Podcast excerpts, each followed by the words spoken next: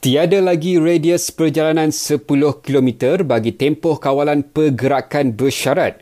Namun, menurut Menteri Kanan Keselamatan Datuk Seri Ismail Sabri, pergerakan untuk rentas negeri masih tidak dibenarkan. Tidak ada lagi sepuluh syarat sepuluh kilometer radius di dalam peraturan P K P B ini. Tidak ada lagi. Walau bagaimanapun, rentas negeri masih lagi di dalam senarai yang dilarang.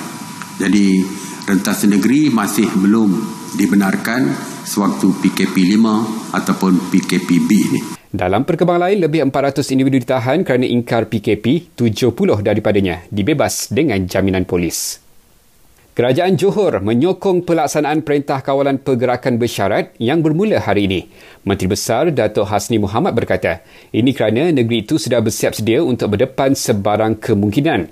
Terdahulu, beberapa buah negeri buat keputusan tidak laksanakan P K P B termasuk Kelantan, Negeri Sembilan, Sabah, Sarawak dan Kedah. Jabatan Perdana Menteri berkata, masjid dan surau akan dibuka bagi aktiviti agama jika kerajaan berpuas hati dengan garis panduan ibadah yang disiapkan pihaknya. Namun tegasnya, buat masa ini sebarang bentuk aktiviti agama berjemaah di masjid dan surau masih dilarang dalam tempoh P K P B. K W S P akan sambung semula perkhidmatan pengeluaran wang umur lima puluh tahun ke atas serta pengaktifan i-account di cawangannya bermula Rabu ini. Namun, perkhidmatan itu masih ditutup bagi Pulau Pinang, Kedah, Kelantan, Pahang, Sabah dan Sarawak sehingga dimaklumkan nanti.